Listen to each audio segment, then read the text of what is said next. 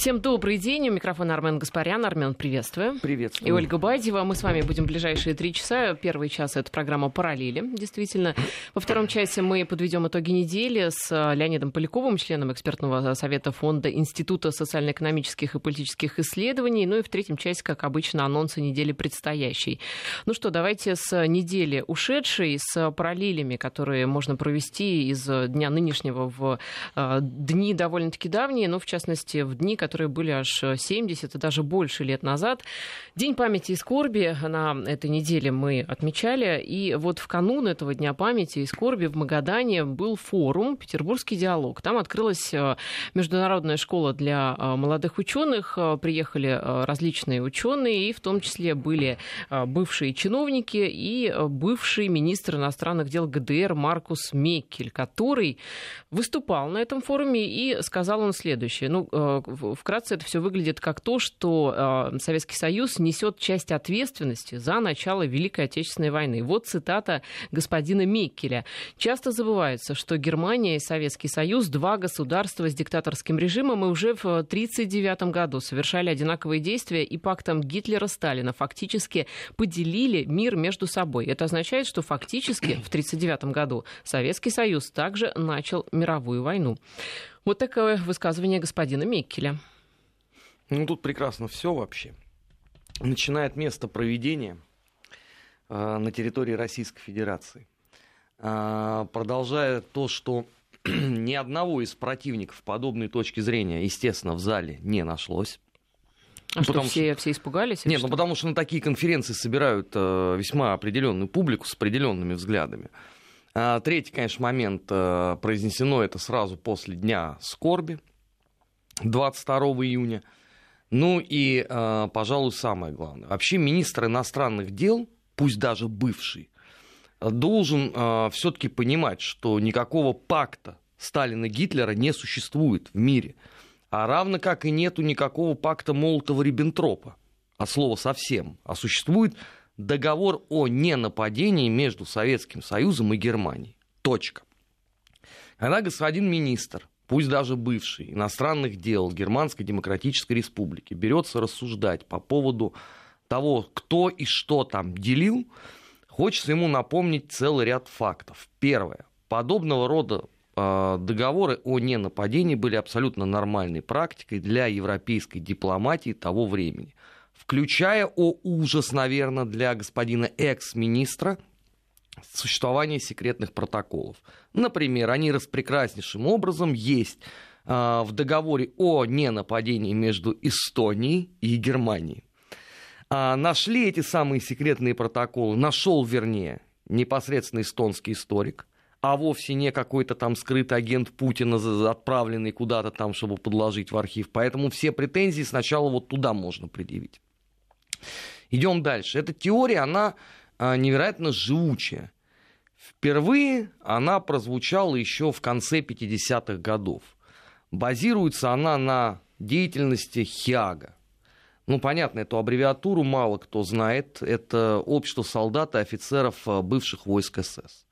Но я думаю, что те наши зрители, слушатели, простите, это по Фрейду уже, а, кто постарше, они хорошо вспомнят либо книгу, либо фильм э, по роману Фредерика Форсайта, который назывался «Досье Одесса». Вот он распрекрасным образом, в таком легком жанре описал деятельность Хиага. В чем была суть? Надо было объяснить, что мы были такие же солдаты, как все остальные. И э, программа «Максимум» состоит в том, что ну, нас, конечно, э, можно проклинать, наверное, за совершенные военные преступления, но позвольте, проклятые советы азиатские орды большевиков осуществили преступлений вовсе не меньше. С этой ценной мыслью э, западно-германская часть общества жила долгие годы. Она, эта идея подпиралась э, многочисленными книгами. Но все это не работало в гигантском объеме, во-первых, по причине существования Германской Демократической Республики, а во-вторых, по причине существования самого Советского Союза, а, который, в общем, достаточно жестко на это на все реагировал. Ну, в частности, вот на эту теорию наш агитпроп а, нанес ответный сокрушительный удар, выпустив книгу, которая называлась «Враг всего мира». Это уже про Германию, соответственно. Но потом случились годы 80-е, когда у нас на волне перестройки и нового мышления а, заговорили про этот самый договор о ненападении. А, естественно, тут же а, вся на тот момент перестроечная печать обозвала его пактом Молотова-Риббентропа. Благо, не надо было напоминать, кто такой Молотов, по причине того, что Вячеслав Михайлович за там, пару лет до этого только умер, и его имя все-таки еще было на слуху. Во-вторых, потому что на тот момент, ну, редкая неделя, в принципе, обходилась без э, статей а, и заметок, и книг э, про окружение Сталина. Естественно, что Молотов был всегда там под номером один. То есть с него эти книги обычно и начинались, а, и большая часть всего этого была как раз ему посвящена. И вот это вот укореняется, все в народном сознании. Пакт Молотова-Риббентропа. Естественно, никто ничего читать не стал. А, смотреть там на документы, это вообще занятие не для условно, людей, у которых открылась истина, и которым наконец-то удалось сорвать покровы с проклятой советской власти. И, конечно, после того, как у нас об этом заговорили, немцы, самые радикально настроенные, поняли, что им, извините, выпало четыре туза сразу, козырных. Потому что что здесь спорить, вон русские, пожалуйста, там сами с негодованием отвергли пакт Молотова-Риббентропа, покаялись перед Прибалтикой, а, вообще считают э, свое правительство тоталитарным и так далее. То наступают 90-е годы, когда естественно, что а, государству а, и обществу вообще не до каких-то там исторических вопросов. И в народном сознании окончательно зафиксирована была вот эта вот отметка. Пакт Молотова-Риббентропа. Преступный, два тоталитарных режима развязали – а, оба несут ответственность за первое, соответственно, сентября 1939 года. Попытки людям объяснить, что э, мы не хотим никого, в общем, обижать и оскорблять, но 1 сентября 1939 года рабочая крестьянская Красная Армия, в общем, ничего не делала. Ну, правда, она пребывала в тех же самых казармах, и никаких телодвижений наше правительство по этому поводу не делало. Ну, то есть, наверное, мы должны покаяться за что-то, но явно не за это. А, доводом, что все равно вы виноваты наряду с Гитлером, а, служит обмен телеграммами обычно. А, что мы вроде как обо всем договорились, давайте как бы делить Польшу. И вот эти телеграммы, они все с удовольствием цитируют. Но в 2000-х э, годах выросло новое принципиальное поколение российских историков, которое э, взялось э, заново, собственно говоря, разбирать вообще всю международную политику конца 20-х и вплоть до начала 40-х годов. И выяснилось, что то, в чем нас обвиняют, примерно на 110% состоит из лжи, Э, передергиваний и абсолютных подтасовок. А, писали об этом многие, в том числе вот ваш покорный слуга. Естественно, что э, это раньше у Советского Союза был отдельный пунктик, и многие работы переводились на иностранные языки, дабы они циркулировали, ну, хоть где-нибудь.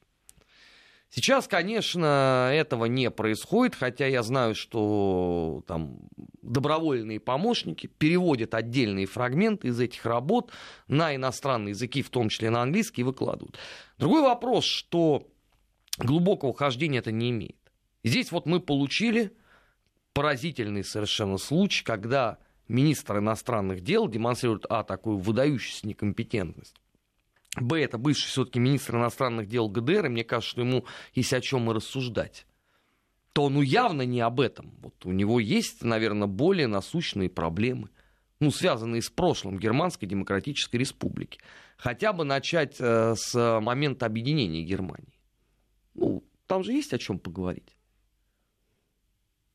Потому что объединились очень хорошо, мы же не были против. Пожалуйста, мы дали вам согласие. А вы объясните, почему вся Восточная Германия теперь пребывает в таком упадке? Ну почему в Лейпциге, в замечательном городе, столько пустых домов? Куда немцы-то все подевались? Вот об этом, наверное, надо думать э, министру иностранных дел, а вовсе не о пакте Молотова-Риббентропа. Но если уж ему так свербит, если уж он хочет вот именно это обсуждать, видите, я уже даже сам заговорил той же терминологией, пакт Молотова-Риббентроп, ну с кем поведешься, а, вот, то, наверное, а, стоит а, копнуть чуть глубже и поговорить, например, о том, что произошло как раз вот 22 июня, ну, собственно, день скорби. Ведь почему в нашей стране это нападение называлось вероломным? Договор-то о ненападении действовал. Нам скажут, вот э, ноту вручили. Замечательно. Только нам эту самую ноту вручили когда? Когда уже авиация бомбила наши мир, мир, мирные уже. города. Это первый момент. А, второй момент. Если уже министр иностранных дел призывает всех покаяться, ну, он может начать, в принципе, с себя. Ну, как с представителя немецкой политической элиты. И заодно покаяться за а, то, что на протяжении очень многих лет культивируется в, в германском обществе миф об изнасилованной Пруссии. Ну, ведь согласимся, да, если ты призываешь кого-то каяться, ты должен быть свят, ну, у тебя должны быть белоснежнейшие ризы.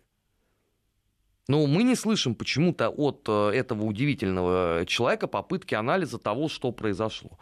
Ладно, там даже, хорошо, 45-й год не трогаем. А, можем вообще ограничить только 22 июня. Э, господин экс-министр покаялся за заявление первых лиц э, Третьего Рейха?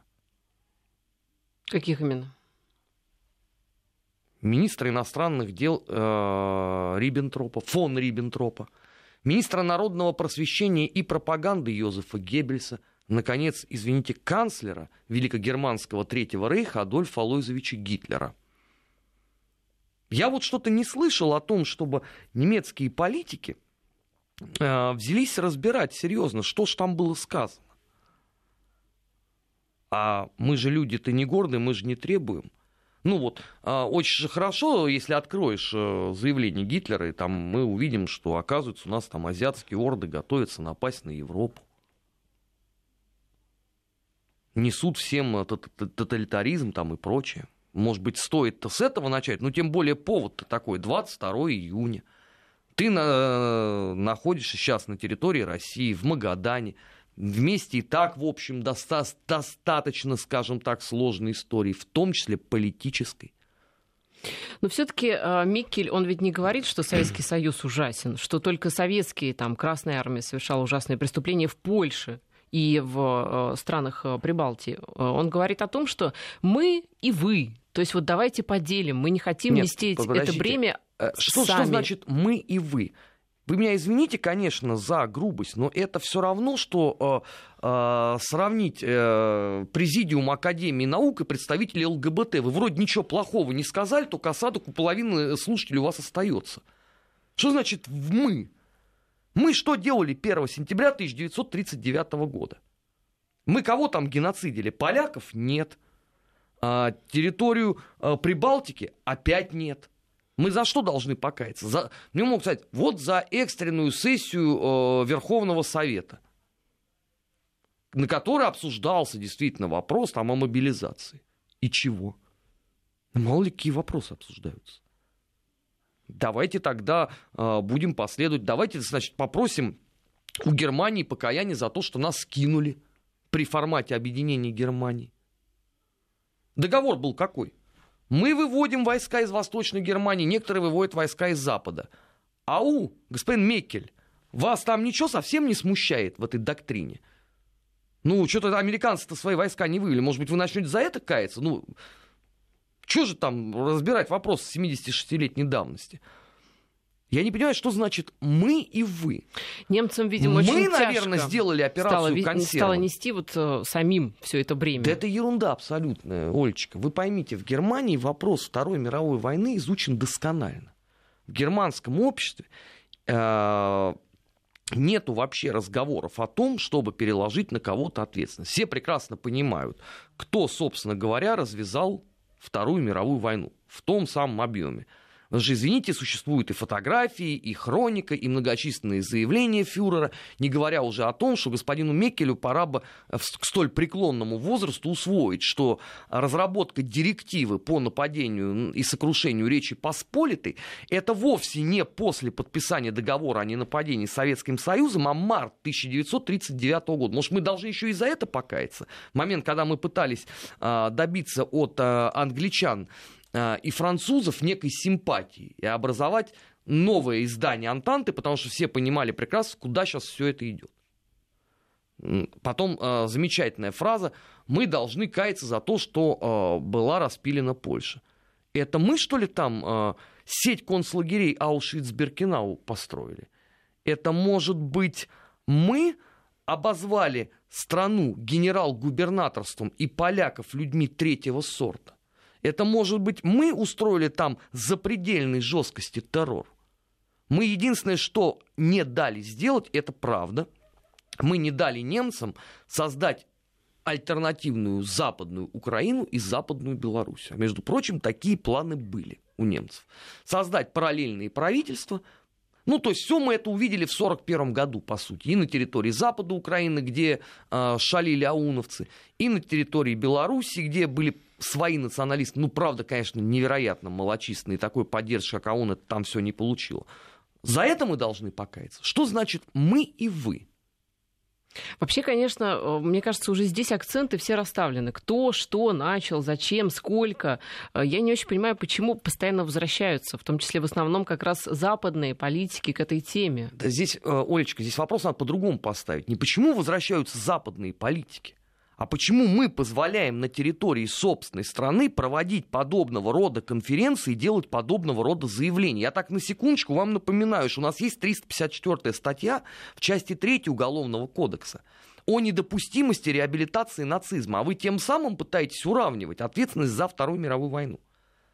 Может быть, один раз все-таки а, всем нашим вот этим вот научным умам, которые это проводят, может быть, их собрать в какое-то место, ну, там, э, Федеральной службе безопасности, в МВД, и если они сами не в состоянии прочитать, можешь им озвучить донести до их сведения о том, что есть такая статья. Да и мне, когда они реформируют Академию а наук. знаете, мне, мне очень нравится, вот у них все время такой поворот. Вот их когда ловят на этом, они говорят, ну подождите, мы же занимаемся сугубо наукой. В науке же есть дискуссия. Прекрасная логика, да? То есть, если вы попробуете с такой вот научной доктриной выйти в Германию и сказать, что давайте мы поделим э, пополам ответственность за Аушвиц-Беркинау, ну что, у русских же был ГУЛАГ, ну, может, э, и они тоже должны нести ответственность. Я должен вам сказать, что за вами быстро приедут. Очень быстро. И, и, следующие, в нужном направлении. и следующие лет пять вы будете э, хорошо, если в одиночной камере, а может быть, с мигрантами с Ближнего Востока пребывать. И там этот вопрос не поднимается. Он почему-то поднимается у нас завидным постоянством. Каждый год перед 9 мая, перед 22 июня, и, наконец, он поднимается в августе, когда, собственно, и годовщина идет вот этого самого договора о ненападении. Ну, может быть, один раз нам стоит забыть о том, что мы самое демократическое государство, и призвать к ответу этих людей. Ну, достаточно, понимаете, достаточно же создать прецедент – Сразу после этого все остальные возьмутся за голову и перестанут пороть вот эту вот чушь. Что, э, ну это запредельно уже просто. Понимаете, мы на уровне государства противодействуем фальсификации истории. Мы каждый год с завидным постоянством в декабре вносим а, в ООН а, резолюцию, проект о том, что нельзя как бы оправдывать нацизм, но при этом у нас зачастую происходит ровно то же самое. И меня, знаете, больше всего поражает – а, такое вот стоическое молчание общества. Ну, там, ученые. Понять и простить. Давайте поймем и простим. Я только прежде чем э, понимать и прощать, хотел бы всем напомнить, что у нас, знаете, есть такое соседнее государство, где допонимались и допрощались. Оно родственное у нас народ там есть. Украина называется. Вот там вот на протяжении многих лет люди говорят, да ладно, что там, Запад Украины понять простить, они имеют свою точку зрения. Академические же ученые писали. Ну, вот этот вот директор Института национальной памяти Вятрович, он же кандидат исторических наук. Ну, правда, фальсификатор, ну, ну ладно. Но зато кандидат наук. Понять и простить. Это спор академических ученых. Ну, все посмотрели, к чему этот спор приводит.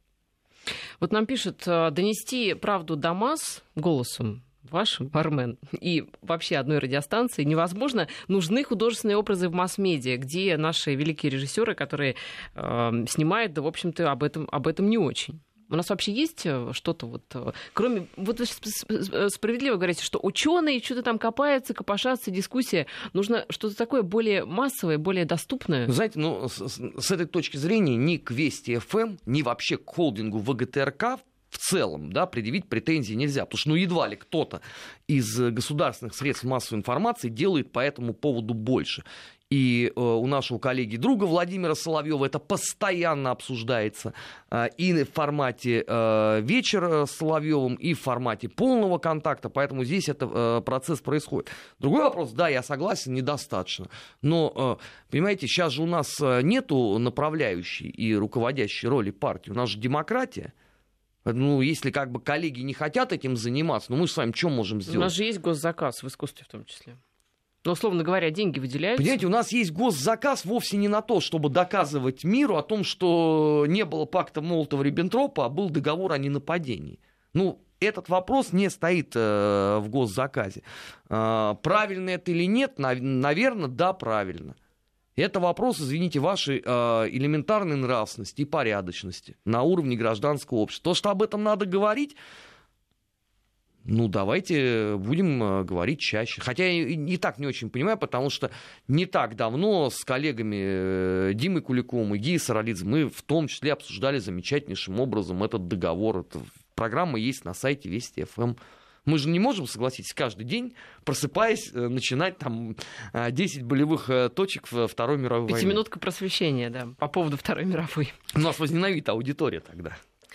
Ну что, у нас а, уже подошло время уйти на новости. Я напомню, кстати, наши координаты для ваших э, комментариев, вопросов, возможно, 5533, это смс-портал, пишите слово «Вести» в начале, и смс, э, это смс-портал Viber, WhatsApp, плюс 7 903 170 63 63. У нас сейчас новости. И затем мы поговорим об интервью лауреата Нобелевской премии, белорусской писательницы Светланы Алексеевич. Э, интервью достаточно, ну, скажем так, вызвало уже бурные дискуссии Э, особенно в связи с тем, что вроде бы Алексеевич говорила о том, что она не хотела, чтобы его публиковали. Обсудим. Назад в настоящее. Ищем ответы в дне вчерашнем. Мы возвращаемся в эфир. Э, интервью Светланы Алексеевич, э, Нобелевского лауреата по литературе 2015 года, появилось в информационном агентстве «Регнум» и вызвало сразу же э, несколько, скажем так, вопросов. Ну, вопрос первый. Алексеевич говорит, что она была против публикации. И каким образом «Регнум» оправдывает публикацию? Поясняется, это как раз в преддверии самого интервью, что беседа обозревателя с Алексеевич шла в форме интервью, о чем она была уведомлена и дала свое согласие. В ходе разговора разговора Нобелевский лауреат решила по одной ей известной причине запретить публиковать это интервью, отмечается в материале. Поскольку Алексеевич изначально соглашалась на интервью, то редакция решила его все-таки опубликовать полностью, сообщили авторы публикации. Они также добавили, что аудиозапись разговора находится в редакции, то есть если у кого-то есть вопросы в плане там, вот, компиляции, монтажа и так далее, могут, наверное, обратиться в редакцию. Вот. Само интервью много достаточно тем затрагивает. Но вот что касается самой публикации. Как вы думаете? А, если вот интервьюируемый постфактум против, журналист имеет право? Вы знаете, э, у меня вообще по этому поводу э, масса вопросов. Э, я не очень понимаю вселенскую истерику, вот честно, вокруг этого интервью с двух сторон. Одни орут, как он смел, она просила не публиковать, он опубликовал. А вторые кричат, боже ты мой, а, какая же она все-таки нехорошая женщина. У меня к двум этим категориям по несколько вопросов. Ну, начать с тех, кто орет, боже мой, какая она нехорошая женщина. А вы что все вот с луны упали? Вы что, до этого не знали, кто такая Алексеевич? Вот для вас что, вот все, что она наговорила там русофобского, это вот вы впервые услышали? Нет, но одно дело вручают Нобелевскую премию, обычно люди не интересуются за что, и потом лауреаты не читают. А другое дело интервью, оно короткое, его можно прочитать. Нет, ну слушайте, это же не первое интервью э, госпожи Алексеевич. Она свою позицию по, этому, по этим вопросам многократно, в принципе, излагала. И то, что она очень любит то, что происходит на Украине. И то, что мы... У нас, видите, у нас параллель уже теперь с прошлым блоком программы «Параллели», что мы должны платить и каяться. Опять мы. А сама Алексеевич ни за что не хочет заплатить и покаяться. Золотое перо агитпропа белорусского. Я напоминаю, что она в журнале Союза писателей Белорусской Советской Социалистической Республики, который назывался «Неман», публиковала а, замечательнейшие, я даже не знаю, как это назвать, очерки, скажем так, про Сдержинского, про старых большевиков, и что когда у нее ребенок э, подрастет, она поедет его знакомить с наследием Дзержинского, и как на нее действует магнетический опыт э, первых большевиков. Она вот за это сама покаяться не хочет, когда она рассуждает там мы и вы. Ну, наверное, опять же, тебе надо себя спросить. А, про книгу «Войны не женское лицо». Это же сейчас хорошо рассказывать о том, что ты жертва там чудовищного тоталитаризма. Ну, молодежь не знает, тогда ведь мы расскажем о том, что эта книга к концу 80-х годов суммарным тиражом э, была издана более двух миллионов экземпляров. По меркам Советского Союза это очень немало. Да, по современным это вообще запредельная цифра. Ну, наверное, только там Джоан Роллинг, может быть, э, подобные тиражи сейчас имеет. А, документальный фильм был снят по книге, спектакли. Она себя не, не считает ответственной вообще ни за какие процессы. Нет, но она, может, считает, что она реабилитировалась последующими своими изданиями. А, то есть вот э, занимаясь такой русофобией, она себя реабилитирует за коллаборацию с советской властью. Ну, это логика извращенная абсолютно. Ну и самое главное, да, она понимает э, мотивы убийцы Олеся Бузина. Но там на самом деле вопрос формулировок. Она не говорит, что она понимает, что она оправдывает, вернее, она не говорит, что мотивы ей понятны как художнику, да, как человеку, который может влезть в шкуру этого, в шкуру того, да. Но э, журналист пытается ее вывести на то, что она якобы оправдывает. Этого она не говорит. Нет, она, она сказала достаточно она понимает. Вот опять же, давайте э, проведем параллель. Вот если бы какой-нибудь художник, мыслитель какой-нибудь в той же Германии а, сказал, что ну а чё, да я вполне понимаю, в общем, чем руководствовался Роланд Фляйснер, когда выносил обвинительные приговоры участникам э, покушения на Гитлера. Я как художник его понимаю был бы гигантский скандал. Человек был бы нерукопожатный потом навсегда. Другой вопрос, что, понятно, нельзя сравнивать условно известность там, э, участников Валькирии с э, Олесем. Но важен сам факт. Это путь вот именно туда. Те же, кто говорит о том, что она просила не публиковать. То есть она, в конце концов, э, у нее в какой-то момент, очевидно, стало э, сознание возвращаться, и она поняла, что она наговорила. А до этого она была в другом психофизическом, видимо, состоянии, да, когда вот это все произносила. А все остальные интервью, которые идентичны вот этому, она тоже была противником публикации. Ну, правда, ведь э, она много чего наговорила за последние годы. Нет, но если бы она вдруг, э, как вы говорите, опомнилась, то она бы опомнилась раньше. Я не думаю, что причина в том, что вдруг она поняла, что она наговорила. Здесь а, что-то ну, другое, мне кажется. Ну, вне всякого сомнения. Просто интервью пошло не совсем, видимо, так, как ей хотелось. Окей, так бывает. А если вы мне назовете, что существует вообще идеальное интервью, я с удовольствием послушаю.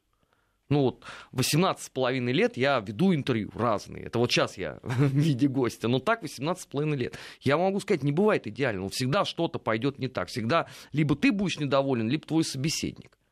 Это же не повод для того, чтобы не публиковать. Это первый момент. Второй момент. Это же все-таки, извините, не тетя Дуся из э, деревни Толстый утюги, это Нобелевский лауреат, светильник разума. Нам же всегда говорили о том, что книга несет вам знание, разум и счастье. Ну, так надо прикоснуться, наверное, было к истине. Журналист это сделал. В чем проблема? Ну, если гость против, ну, мало ли что. Ну, зачем? Вопрос тот же. А что принципиально новое прозвучало в интервью? Да ничего не прозвучало, но просто она ну, по если каким-то глубоко причинам копнуть, против. Что, что э, прозвучало принципиально нового? Единственный момент, вот на мой взгляд, здесь интересно действительно, это то, что интервью брало либеральное средство массовой информации. Не какие-то там, понимаете, э, ватные негодяи, которые э, целиком и полностью готовы душить демократию, а вот именно вот такой вполне себе замечательный либеральный журналист пошел брать интервью. Кстати, которого уволили потом. Мне вот тоже вот это, знаете, особенно Да. понравилось. То есть все так огорчились тому, что они прочитали. Такой, знаете, вселенский склероз. Но, с другой стороны, у нас какой-то веке союз журналистов хоть день в день выдал э, заявление. За что спасибо отдельное. Что обычно у нас союз журналистов дремлет. Какое-то время там еще надо дождаться, чтобы какая-то реакция последовала. Тут хоть сразу. Том, вам, пожалуйста, вам дали запись. Что она же не под дулом пистолета. Говорит, у нее вполне... Я послушал запись, она вполне нормально говорит. То, как она, собственно, всегда и выступает. В чем проблема? Какое нарушение этики? Он что, подпольно к ней пришел, не предупредив о том, что он сделает запись? Нет, договоренность была в том, что публикует. Позиция журналиста же, он же сразу же все написал. Просто понятно, что обидели светоч мысли. Ну хорошо, я готов верить, что Алексеевич действительно является светочем мысли, как, наверное, действительно любой нобелевский лауреат. Но я вам могу напомнить, что далеко не все они являются а, нравственными ориентирами в истории человечества. Ну, правда. Речь не об этом. Речь о том, что если человек просит не делать, не публиковать, мне кажется, можно как-то услышать эти слова. Можно. А можно и нет. Можно. Он это и сделал. Он это и сделал. Да. И это, в общем, не то чтобы его право, но это его моральная ответственность. Ну, согласимся, это большая удача. Взять интервью у Нобелевского лауреата. Ну, не каждый день. Да? Но он поэтому и не хотел эту удачу упускать. Во что бы то ни стало, он хотел этой удачей воспользоваться. Вот, пожалуйста. Ну, распрекрасно. А самое главное, что а, госпожа Алексеевич, она же потом продолжила делать ровно все то же самое. Ну, история с пранкерами. Ну да. То есть это что, тоже не, за нее кто-то? Это тоже ее заставили? Тоже ее оклеветали? Не, мне, понимаете, меня вот во всем этом поражает цинизм просто этого человека. То есть мы должны платить и каяться. У нас азиатское варварство, но при этом, а, э, уважаемый Нобелевский а медальку и орден не хотите получить? С удовольствием. Ну ты определись, ты, либо ты, у тебя здесь скотство, гнусность и гулаг, зачем тебе тогда нужен орден от этой страны? И потом, получив его, ты что будешь говорить о том, что нет, да я никаких, у меня какая коллаборация? Нет, я чистая и непорочная, как ангел. Ну, странная позиция. Ты уж тогда э, займи что-то одно. И этой позиции придерживайся. Хочешь ты там э, поддерживать господин Порошенко, да ради бога. Кого угодно можешь поддерживать. Хоть десна с ним целуйся. Тогда никаких претензий к ателье нет. Потому что просто тебе еще один раз э, пиар сделали, еще раз твои э, подлинные взгляды э, показали стране. Ну что, так ты спасибо скажи. Я могу вот честно признаться, у меня очень многие э, знакомые впервые услышали про Алексея, что когда она Нобелевскую премию получила. И второй раз они услышали вот сейчас после этого интервью. Не, ну это, это вот к вопросу про, про могучего писать. Да, это же нельзя сравнивать, понимаете, с Солженицыным, когда действительно Конечно. гремел. Конечно. Это можно разве сравнивать с Шолоховым, с Бродским? Ну, среди нобелевских лауреатов бывали проходные, и я про Алексеевича ничего не говорю, но бывали в том числе и не очень, э, скажем так, запоминающиеся Ну, вы в, исто- в истории. Э, У нас сейчас короткая пауза на погоду, и затем мы вернемся в эфир. Ищем ответы в дне вчерашнем. Но сейчас я даже не знаю, куда назад в настоящее. Мне кажется, назад вы всегда, потому что мы всегда, вне зависимости от того, где проходят эти чемпионаты, в России, не в России, мы... Ну, единственное, да, где это было? Когда Голландию-то мы обыграли. Нет, ну почему? В 88 году мы А, вполне ну. не всегда были с Ну, этой это точки. очень В 60-м так тем более. Нет, у Это нас очень были давно. просветы. Ну, о чем мы? О том, что мы больше, только как хозяйка, принимающая сторона, участвуем в Кубке Конфедерации, как играющая страна мы не участвуем, потому что мы заняли третье место в группе. Мексики накануне проиграли 1-2 и благополучно вылетели с чемпионата. Там причем очень, видимо, болельщиков, и не только болельщиков, а высоких болельщиков. Вот Игорь Лебедев, он вице-спикер Госдумы, между прочим, и даже член исполнительного комитета РФС. Во-первых, он предложил э, дать э, в лицо условно говоря, а, Жиркову, который получил две желтые карточки. Выразился он так достаточно а, эмоционально. Ну и по поводу Акинфеева тоже по нему прошелся, сказал, что э, два ляпа старика сборной, который два мяча пропустил, это вообще уже чересчур. Печально. Печально нет. Печально другое. Что мы никак не можем понять. У нас другой что сборной нам не надо играть просто в футбол? нету. И от того, что мы э, кроем э, последними словами наших игроков, принципиально лучше не будет. Невозможно вот все время относиться так к нашим спортсменам. У меня нет, и у многих других, с кем я разговаривал, нет ни единой претензии по поводу того, что люди вышли и умирали на поле за страну, за флаг. Да, не получилось, это правда. Но, извините, у меня иллюзий не было никаких. Я подозревал, что мы и португальцам можем крупно влететь, и также можем неудачно сыграть с Мексикой. Просто другой уровень.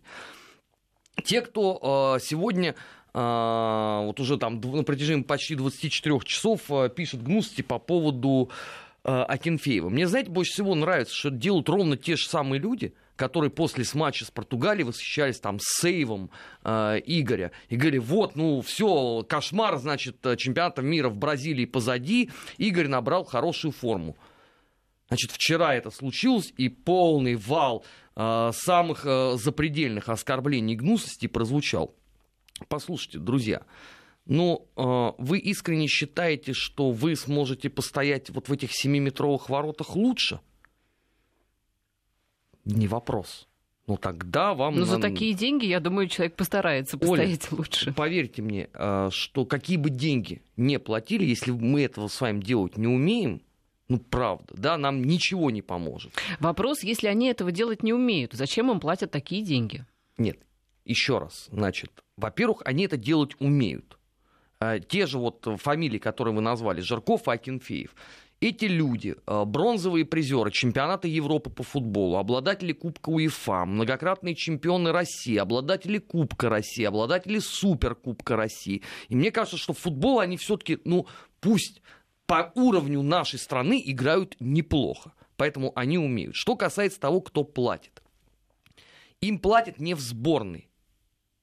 Они не получают сборной зарплату. Сейчас нету советской системы, когда каждому клубному игроку там еще доплачивался определенный э, процент ежемесячно за то, что ты был членом сборной Союза по футболу. Не важно, там, олимпийской, первый, второй, там, молодежный и так далее. Они получают зарплату в клубах. Да, безусловно. Эта зарплата сильно завышенная. И это признают все. А эта Но зарплата, это вопрос откуда к системе. Она? Откуда это, эти деньги? Кто? А это вопрос, извините, к тем людям, которые последовательно насиловали российский футбол на протяжении многих лет. Идиотский переход на систему осень-весна мы в декабре играем в футбол. Ну, для нас же э, неожиданно, что в декабре бывает холодно, да? И, да и, у нас и в июне-то снег идет. И, нет, ну в июне это вот неожиданно, действительно. А вот то, что он в декабре падает, это закономерно. А если у нас вот сейчас вот новый сезон начнется, у нас главный матч года ЦСКА Спартак будут играть в декабре. Ну, это вот, кроме как издевательством над футболом, можно назвать. А вы говорите, почему у них такие зарплаты? Потому что у нас отдельные гигантские умы ввели лимит. Поэтому у нас все игроки с российским паспортом стали цениться очень хорошо. И неважно, там, проходит он в основной состав или нет, по своему мастерству он будет играть, соответственно, у него будет гигантская зарплата. Может, отменить лимит-то? И будет конкуренция? Так таких вопросов можно задать великое множество. Э, от, отменить лимит – это полдела. Надо, наконец-то, закончить историю с бюджетными футбольными клубами – это позорище в 21 столетии. У нас ровно по этой причине они постоянно банкротятся, вылетают в какие-то первые дивизионы и так далее. Если нет у нас, извините, больше 10 команд, значит 10 должно играть, как в Шотландии. Но это должны быть профессиональные футбольные клубы, частные. Не на наши деньги. Не привязанные к бюджету. И, наконец, самое главное. А, ушаты помоев а, вылеты сразу опять на тренера.